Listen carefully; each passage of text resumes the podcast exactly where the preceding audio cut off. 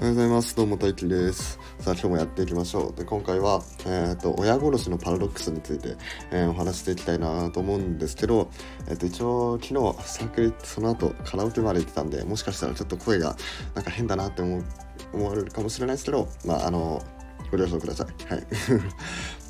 はい、じゃあ、えっ、と、久しぶり、久々のパラドックスの話ですね。前話したのが、あれかな、あの、アキレスの亀のパラドックスのことを話したのかな、前。うん、そうだね。うん、あんま、あんま覚えてないですけど、だいぶ昔だから。では、久々のパラドックスということで、まあ、パラドックスはね、いろいろ考えさせられるっていうか、その考え方、これをどう解釈するかっていうのがいろいろあったりするんで、まあ、それが面白いんで、あのー楽しんでいってくれればなと思います。はい。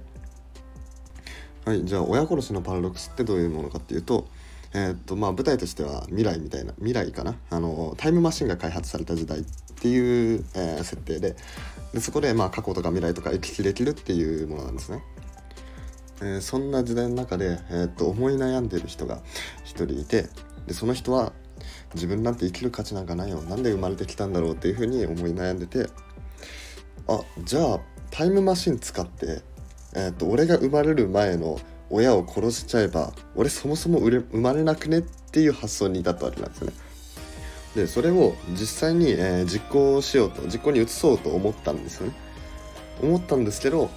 あでもふと考えてみたらあれおかしくならないっていうことが、えーっていう考えが思いついたんですね。でもそれが親殺しのパラドックスなんですけど、えーどういうものかっていうとあれ自分が過去に戻って親を殺したら、えー、と親がいなくなってる親がいなくなっちゃうからその後の自分は生まれないと。まあ、ここまではですよね。でも自分が生まれないとその未来で親を殺すはずだった自分がいなくなっちゃいますよね。ってことはその過去に戻って親を殺す人がいなくなっちゃう。あれそうなると親は生きてるってことになりますよね。この殺す殺す人がいなくなっちゃったんで。ってことは自分が生まれる。えで生まれるってことは過去に戻って殺す？そしたらいなくなるっていうねこの無 この無限ループに入るのがこれ親殺しのパラドックスっていうやつなんですね。でこれいろんな解釈があって面白いんですけどまあ俺の中で気に入ってるやつを2つ紹介しようかなと思います。はい、じゃあまず1つ目の説っていうのが、えーっとタイムマシンを使って過去に戻る戻ると、えー別世界のパラレルワールドに移動するっていう説なんですね。でこれは分かりやすいですよね。えーっとまず普通の今の時代っていうかあの主人公が生きてる時代っていうワールドがあってで過去に戻るとパラレルワールドに移って親を殺すからそのパラレルワールドでは、えーその人は生まれないだけど元の世界では生きてるっていうこの二軸、うん、世界を二軸で捉えるっていうのが、まあ、これ一つ目の説なんですよね。でこの考え方だとえーっと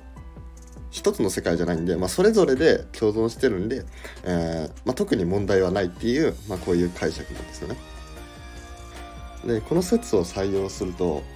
あもしかしてパラレルワールドってあるのかなみたいなもうこれも面白いですよねそういうこと考えてパラレルワールドの自分にあったらどうなるんだろうとかまあでも今タイムマシンないからパラレルワールドは俺らには見えないのかなでもタイムマシンできたらパラレルワールドいけるのかなっていうふうになんかやっぱりパラドックスってこういういろんな思考を巡らすっていうのが面白いですよね。でもう一つまあ俺こっちの方が好きなんですけどもう一つ俺の好きな説っていうのは、えーこのパラドックスが起きるっていうことは、えー過去に戻ることはそもそも不可能だっていう説なんですよね。でこれがね俺の中で結構気に入ってる説で。でこういうふうにパラドックスが起きるっていうのは、まあ、矛盾が生じてるってわけですね。で矛盾が生じるってことはもうそそれはそもそもできないっていう、まあ、あの配理法的なあの数学でいうねあのルート2が無理数であることを示せっていうのはルート2が有理数であると仮定して矛盾が生じたからルート2は無理数でしたよみたいなそのある仮定をした上で矛盾が生じたからそもそもできないよねっていう、まあ、これ数学的まあ数学的とか論理的なあの論証なんで結構好きなんですよね。で実際あのあのアインシュタインの相対性理論で一応未来に行くことはまあ可能なんですよ。そのとんでもない速さで動けばその他の人たちよりも、えー、と時間が進むのが、えー早くなるのかな。で周りの人が遅くなるからえー、自分の、えー、時間の進み方は、えー、早くて周りがゆっくりで結局未来に行けるっていう、まあ、そういうことは一応理論上はできるんですよね。まあ、とんでもない速さを出す乗り物を作らなきゃいけないんですけどそういったそのためには時速30万キロが光の速さだからそれに近い速さで動かないといけないんでまあ不可能だよ ほぼ不可能だよねって思うんですけどでもそうやって未来に行けるんじゃないかっていう、まあ、予想は予想っていうかそういう理論は一応あるんですよね。だけど、えー、過去に戻れるんじゃないかっていうのはあんまり聞かないんですよ。あんまり聞かないっていうか俺が聞いたことない聞いたことないんですよね。でやっぱり過去に戻るっていうことは、まあ、それだけ、まあ、リスクのあるっていうかなんだろうな。軸を歪めてしまうというかその、まあ、これはあるですよね。さっきのパラレルワールド説と違ってあの一つの世界で完結してるって感じなんで、まあ、そういうふうにおかしなことが起こっちゃうと。過去に戻るってことは、まあ、やっぱり不可能だよねっていうことなんですよね。はい、これさっきの説と違って、まあ、ちょっとあんまりうーんって感じなんですけど ちょっとあできないのかみたいな。ちょっと期待外れな感じはするんですけどまあでも俺はこっちの方がその論証が結構しっかりしてるんでこっちの方が好きなんですよね。はい、で俺このこの親殺しのパラドックスに、まあ、めちゃくちゃ似てるんですけど、まあ、それに似たパラドックスちょっと思いついたんで、まあ、ちょっと紹介して終わりにしようかなと思います。えー、っと現代ってめちゃめちゃ進んでるじゃないですか。まあこれは未来の話でもいいんですけど例えばこの今持ってるスマホってもうあの10年ここ10年20年くらいで、えー、出てきたやつじゃないですか。でこのスマホっていうものを、まあ、例えばタイムマシンに乗って、えー、戦国時代に持っていきました。でそしてそれを、えっと、例えば織田信長に渡してその自分だけ現在に帰ってくるみたいなことをしたとします例えば。そうしたらあれこのスマホの開発者開発者誰なんだっていうことになりませんか？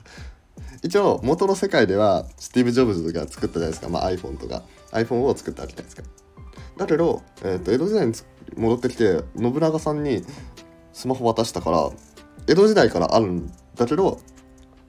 なんか分かんないけど持ってる。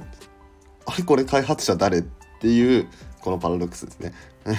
これもよかったらみんなで考察してみてください。まあ多分親殺しとパラドックスとのパラドックスと似てるんで、まあ、同じような考察になるかもしれないですけどまあ、よかったら考えてみてください。はい、じゃあ今回はこれで以上にしたいと思います。いつもこんな感じで、まあ、数学の話とか、えー、たまに本の話とかもしてるんで、よかったらいいねとかフォローとかお願いします。あとコメントとかレターもお待ちしてますんで、よろしくお願いします。はい、それではバイバイ。